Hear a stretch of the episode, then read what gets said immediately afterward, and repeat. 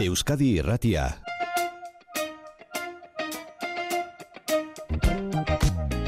Erredakzioan aritu baino batetik bestera ibiltzen nahiago duten lankideak izan baditugu eta hoietakoak dira Mikel Rategi eta Jon Artano, batak eh, grabaziorako aparailuak hartu, bestea kuaderno eta bolgrafoa eta Antxe, antxe da, eh? gure unitate ibiltaria Durango aldean irratiaren eguna den honetan. Lantegi, berezi batera sartzeko gonbita lortu dute, metalurgia arloan erreferentziazko lantegi bat, lantegi handia, bi eraikin berri handi dituena, jende saldo bat aritzen da, bertan lanean eta badu berezitasun bat e, konpainia horrek bestengandik aparteko egiten duena. Metalurgian aritzen dira, baina ez dute ezer fisikorik ekoizten. Ara metalak sartzen dira eta bertatik ezagutza eta jakintza ateratzen da, eh? Bueno, kriptiko xamarra geratu zaigu sarrerako baina segituen ulertuko dugu, e, ala espero dugu, zergatik esan dugun, esan duguna Jon Artano, egunon, iritsi altzarete Durangora edo non zaudete Jon? Ba bai, Maider, iritsi gara. Astola auzoan gaude, Bai? Durangotik oso gertu abadinera bidean eta eraikin ikusgarri baten atarian gainera. Metalurgia ikerketa zentroa jartzen du hemen. Hau da azterlanen egoitza nagusia eta hemen beirate gardenak dituzte eta sarrera ikus dezakegu eta gure zain daudela ere bai. Beraz, bagoaz Barrura. Egun hon? Iritsi gara. Radiokoak, eh, ni Jon. Urko Uribe, Bueno, nien ara. Egun honenara, zer moduz? zan ondo? Ederki, ba, gu prestetorri gara, bisitak idaturako. Pixka bat, txiki sentitzen da bat hemen eh, sarrera honetan, ez? Bai, eh, sekulako instalazio bat ditugu, bueno, gero ikusiko zu, zer, zer, zer iruditzen zaizun, baina, bueno, Hemen automobil baten eh, txasiza da hori, ezta? Ez zurdura edo... Bai, hori da zurdura bat estan pasio bide zein dako, eta hor dago, ba, bizkate bizitak ikusteko, eta, bueno, baina gure garapenetako emaitzetako bat da. Eta artez ere osatuta zaudete, hemen eh, margolanak eta zuen atzean, hori zer da urko? hori ba, ba inoxidablezko esfera bat da, puliduta dagona, soldaduta da, dagona, da, bueno, ba, hor daukagu gure bezeroi be bai itxura ona moten, ez? Ederki, ba, zuek esango duzue? Nora goaz hemendik? Ba, mendik ez dakit, e, nara, nora goaz. Joango gara beste edifiziora zuzenien eta ikusiko ba, dugu ikusiko hango ditugu entzaiu mekaniko entsaioa. berezi batzuk, eh, ikerketa batzuk gauza egiten, eta material berezi batzukin lan egiten, orduan nahi bozue, Ondo, handik hasten gara. Guazen? Venga.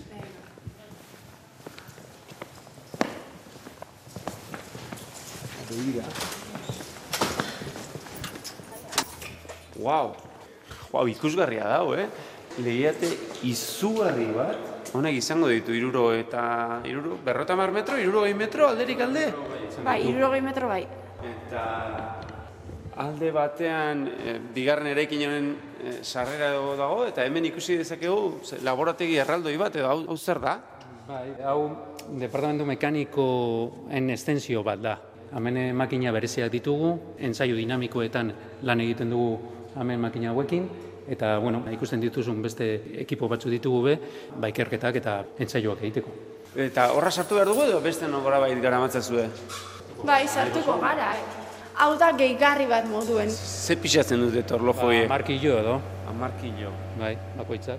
Eta beraz, hemen dauden makina hauek denak, zer dira? E, Metalgintza enpresa baten aurkitu ditzakegun makinen beretsuak dira, edo propio sortuak dira testak eta zuen saioak, zuen entseguak egiteko? Hauek eh, propioak dira. Gure entzaioentzako prestatzen diran eh, makina espezifikoak dira. Zu e, egunero samarretortzen zara ona urko? Egunero, egunero. bai, Egunero. egunero. Eta isil gaitezen segundu bat, Entzuten dugun hau, zer da, soinu hot, hots hori. Bai, hori hori fatigazko entzailu bat da. Nahi bazue ikusiko dugu, makina hor prest dago, eta salduko zu zer dan. Normalean hemen e, atea zarratuta egoten da, ez? Hemen eh, jendea lan egiten dago, da holako zi- soinuaz ezin da lanik egin, ez? Entzulei esango diogu laborategiaren barnean badagoela hormigoizko soladura duen kabina bat, hermetikoki isten dena edo? Bai. Hau prestatu gendun, fatigako makinak hemen barruan sartzeko, da soinua, soinu potentea daukenez, ba, ba ez... eh, Isolatzeko. Isolatzeko Isolatzeko. pixkat, ez? Makina. Isolatzeko pizka. Eta zer da fatiga esperimentu bat? Fatiga esperimentua da, ba, karga dinamikoak eh, materialetan e, sartzea eta ikusteko, aber, funtzionamendu normal batean, ba, em, komponente horrek edo material horrek e, gaitasuna duen ba, fatigako e, dinamikako kargak e, jasateko resistentzia duen ala ez. Oso. Fatigaz ari garenean, hortaz ari gara, bir, Bai. vibrazio ez, Vibrazioa, dardaraz. dardaraz. Hone gauzana ikusten, adibidez, segundo bakoitzeko, iru eta ziklo, karga eta deskarga aplikatzen ari gara, material horri. Ulertuzu? Ah, ziklo bak, osea, Zortzi urte eduki banitu bezala. ba, egiten dugu, Pero eta magoz aldiz, estututa Ez, askatzen. hori da. karga indarra egiten duzu, baina segundo baten iru eta aldita. Oh. Eta ikusi daiteke hori? Bai, bueno, ikusi, ikusi entzun. Entzun.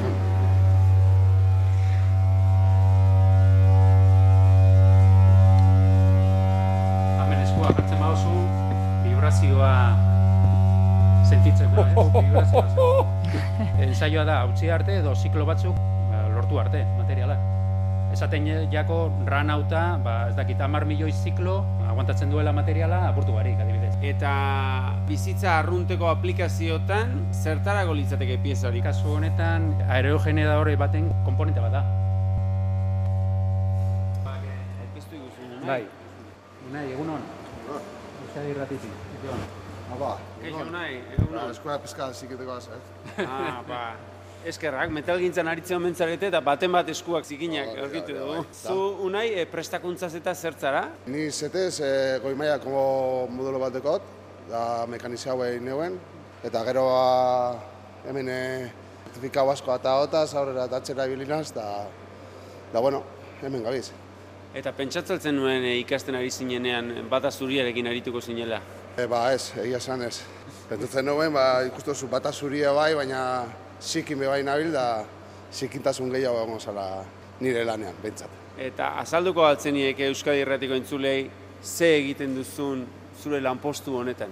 Ba, hemen e, materialen e, kapasitatean nertzen dugu, trazio entzeguak egiten ditugu, materialakia arauaren barne dauzen edo ez, ba, ikertzen dugu.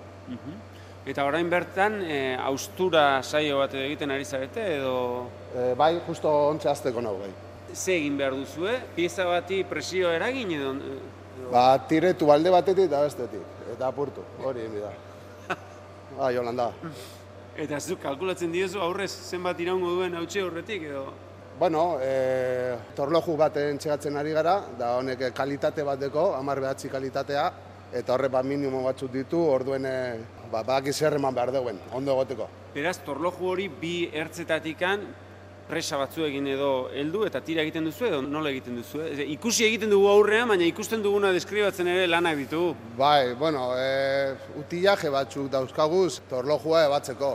Alde batetik e, U formako tilaje bat dakagu, burutik ebatzen duena, eta gero beste aldetik dekogu zilindro bat erroskaue, eme bat esango genuke, da ba, tornilloa bertan erroskau egiten dugu, eta ba, batek gorantzat ireten da, bestea berantza, da... Eta ze presio eragiten diezue, Ba, ba, ze indar? Honek, honek eh, makinak e, egun da berrota tonako kapasitatea deko, eta ba, ontsi egun tonatan edo biliko gara.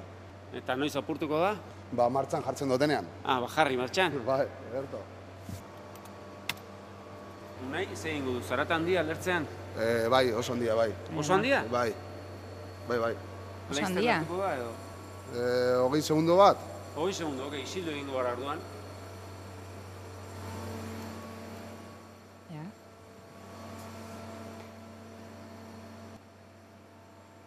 Epa! Oh! Entzun dugu estanda. torloju horrenak egin du. Unai, entzuten diguzu ez? Unai, zer moduzko torloju atera da lertu den hori? ba, ona, ona. Honek eh, kalitateen arabera, araua soberan betetzen dugu. Eta Euskal Industrian egindako altzen. Ba, bai, egizten da, bai. Nun Hemen- badakigu? hemendik- Bai, hemen bergarako, eh. Hemen Ah, inguruko, beitu, eh, bergarako torlojuak. bai, bai.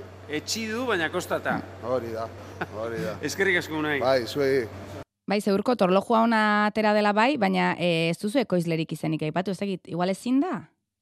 Konfidentzialtasunari egokituz, ba ez, ez, ez ezin dugu. Ezin dugu. Hemen eh, material asko daoz, bezero asko daoz, eta, bueno, ba, Eta gian elkarren kompetentzia diren bezeroak ere askotan bai. askotan bai. Kompetentzia eta igual torloiu berdinen leku ezberdinetatik etorri jatxune be bai. Bai, eh? Bai. Baina ia guk uler dezagun, torloju bat e, ona ekartzen duena zer da? Ekoizlea, ekoizleari erosi diona eta nahi duena testatu, Bikasuak ematen dira. Torloioa erosi dagoena ona ekartzen dago ba, jakiteko produktu hori kalidadezkoa den ala ez, eta be, bai, ba, produzitzen duenak be bai, olako makinak, makinak oso garaztia dira. Olako entzaio egitea ez da erreza, eta ez da ez, ezin da egin edozein lekutan. Orduan, eh, produzitzen duena be bai, ona ekartzen dau torloioa, frogatzeko eta jakiteko bere produkzioa ona den ala ez. Hemen ez bakarrik Euskal Herriko eh, produktuak, mundu guztiko produktuak edaiatzen dira. Indiatik, Txinatik, Estatu Batuetatik, eta torloioen asunto hau ba, ba, ba asko, asko. nork egiten ditu torloiurik onenak. Eh, Euskal Herriko torloioak beti, eh? Enara, zuk zerbait erakutsiko aldiguzu. Bai, bai, baina ni garapenien gehiago. Hemen dekogu pieza sartute, baina ikusten dozun desberdintasuna lehen egin dogunakin da inguru baten sartute dauela pieza. Orduen hor dauen ingurua itsasoko ura da.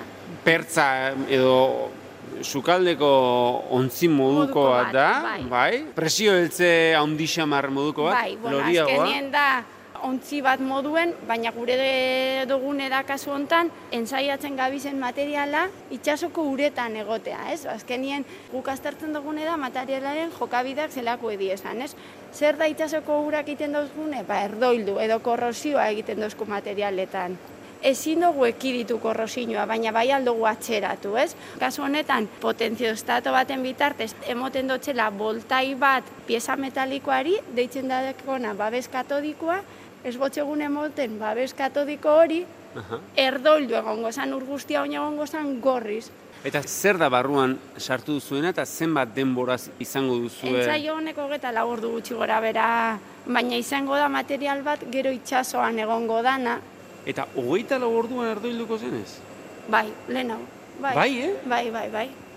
Bai, bai. Ah, bai, Gudeko guz hemen, gatzlaino kontseioak egiteko kamara batzuk, eta zukorra sartzen bozu, altzairu bat ez dekolako inungo babesik, hau da, babesa gurotezan, zu gainetik ipin aldotzezu, edo gainazal bat, edo pintura bat, edo zozer, eta horre babesten dotzu, Mm. eta atxeratzen dau. Baina ez badeko ezer, Bai. hogeita lau ordutan, erdoila dekozu. Erdoilduko litzateke. E, Jon, utzidazu urkorita enarari beren e, formakuntzaren inguruan galdetzen enara. Zuk zei bilbide egin duzu, e, azterlanera iritsi zinen arte? Aber, ni hona sartu nintzen, kimikako azken kurtsuen eguela, ba, tipo itxarmen bat, e, unibertsitatea eta enpresakin, eta orduen ba, kimika analitikoa egin eban. Pazenekien gutxi gora bera a- alor honetara etorri zintezkeela edo... Bai, bai, bai, Bai. bai, bai. Baina gero hona etorri nintzen nien, bazkenien kimikako ikasketekin bakarri bagabezi bat ikusten eban. Azkenien hemen pasatzen jakon guztiz esan materialak. Orduen egin ebana da ingenieritza materialetan. Gero pasau nintzen eh, ze horra eh, garapenera, bain eban master bat europearra proiektuen kudeaketan. Eta hori bukatu nean, ba, doktora dutxa indot. Vale, orain filosofia ikastea falta zaizu? Ez, ez, ez, esan doia ez noidela zer gehiago. Nire kurrikuluna ez da enbeste delakoa, eh? Ez? Ez, ez, ez. Ez? Kimikaria be bai naiz, fisikako espezialitatean, behioan, ikasitako naz, eta unibertsitatetik atera, eta hemen sartu nintzen, Zenbat urte dara matzazu azterlanen? hogeta bat, o hogeta bi, ez dakit. Eta zu genara? Niko gehi. Beraz, Urte bat bakar. Azterlanen azken bi hamarkadetan hemen aritu zarete eta lekuko zarete.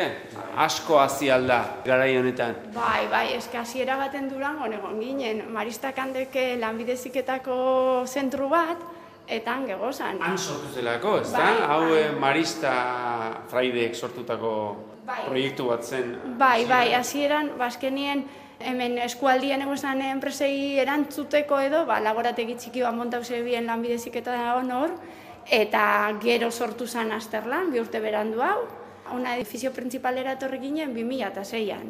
Eta gauzak asko aldatu dira. Hase, lehenengotan eh, ni sartu nintzenean, ez dakit, hogeita mar pertsona ginen, ez gehiago, gaur egun gauzen da berrogeita hamar, teknikari, eta, bueno, ba, gauzak asko aldatu dira. Gero eta exigentzia gehiago daoz entzaioak egiteko. E, lehenengo baten, e, entzaioak ez ziren nain normalak, baina gaur egun, iaia, ia, ez dakite, uneko euna, laborategi batetik, pase behar da. Beraz, azterlan ez ezik, metalgintza bera ere asko aldatu da, hogei urtean. Bai, asko aldatu da. Baina, metalak urtzea, hori beti gongo da metalgintzaren oinarrian, ez da? Bai, bai, orain hori ikusi behar dugu. Bai, dekogu hemen olako galdaketako planta txiki bat. Bueno, azkenean industria usain pixkat. Zuk bi galdera erantzun galtzen izkiguke. Agian, ez dakit, ze galdera. E, egun hon aurrena. Bai, egunon. Nola duzu izena? Iker, Iker. Zenbat demora hemen, eh, zenbat urte azterlanen lanean? gitxi. Gitxi, Bai, nahikoak eh, hemen egoteko. Ba, gitxi. hasi berria hemen. Mm, Gitxi gora bera bai. Eta ze egiten duzu zuk? Ni ornuan, labean eh, lan egiten dut. Aha. Ah, Baitugu hemen hiru labe, bat azerorako, beste bat eh, hierroko funditzorako, nodularra edo, esfero, edo, edo grisa, eta beste labe bat badekogu eh, aluminiorako. Eta azterlanen aritu aurretik eh, fundizio batean aritutako altzara. Bai, bai, bai. Egiazko, bai, bai. egiazkoa Bai, edo. Hau da egiazkoa be, eh? Ah, bai. Hau da txikia, laborategia, baditugu labe txikiak, baina bai, egonez beste fundizo batean eh, labeak handiago hazin da. Kalitate departamentuan. Antzekoa da, azken finean ma- materialak gitxi gora bera, berdina dira, eh, aldatzen duena dira aditiboak. Eta gaur, zein da zuen lan plangintza? Gaur ze egin behar duzue? Gaur, e, oraintxe bertan bukatu kolatzen, eta gaur e, medioambiente talderako froga bat egin dugu. Eta ondo atera da. Primeran, Pazorionak, ba, eskerrik asko. eskerrik asko jauna. Beno, Hor ikusten dugu urtutako metala edo salda hartzen duen untzia edo, baldu horri izenik edo. Hori da kutsara. Labetik botatzen da ona eta gero Hori da. honen bitartez ba moldeetara botatzen da. Ikustu zuzorra eresko moldeak hori. Ikusgarria. Amaierako berriketalditxo bat egiteko, eh, beste leku batera joango gara, eseri... Guaz, eh, igual hobeto kanpotik ez bagoaz, igual hobeto.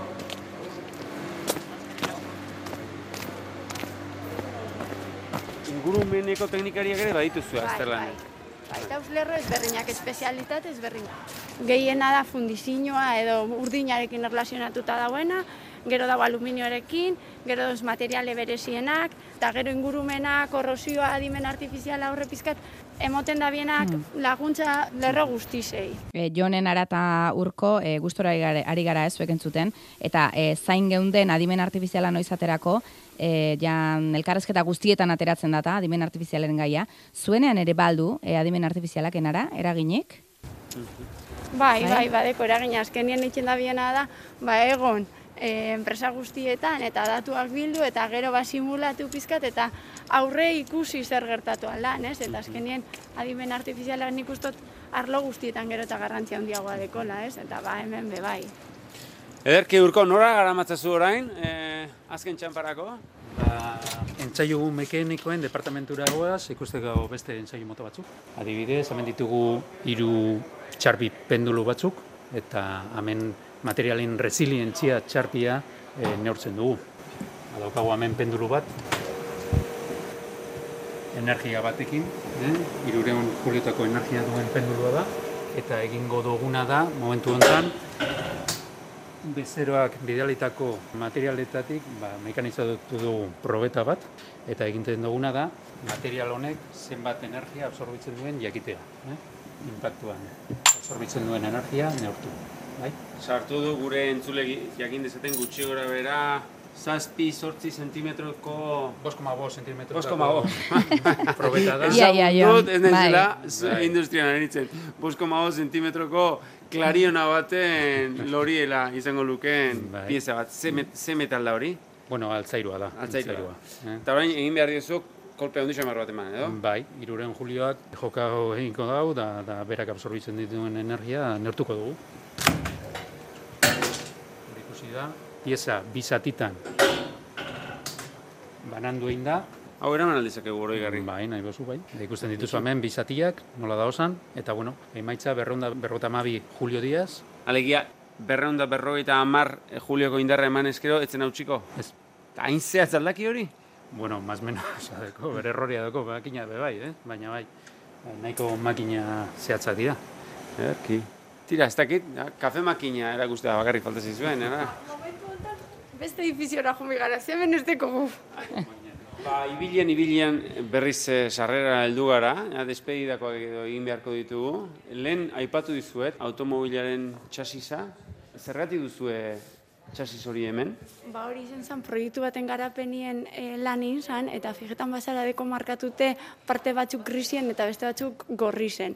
Orduen, garapen horretan nahi zana zen, gorriz markatute dauen sonaldeari, ba, erresistentzia hunditzea. Eta orduen, egin zen garapen bat, estampazio beroarekin, ba, alderdi horreri erresistentzia Egin moteko. zenuten hemen.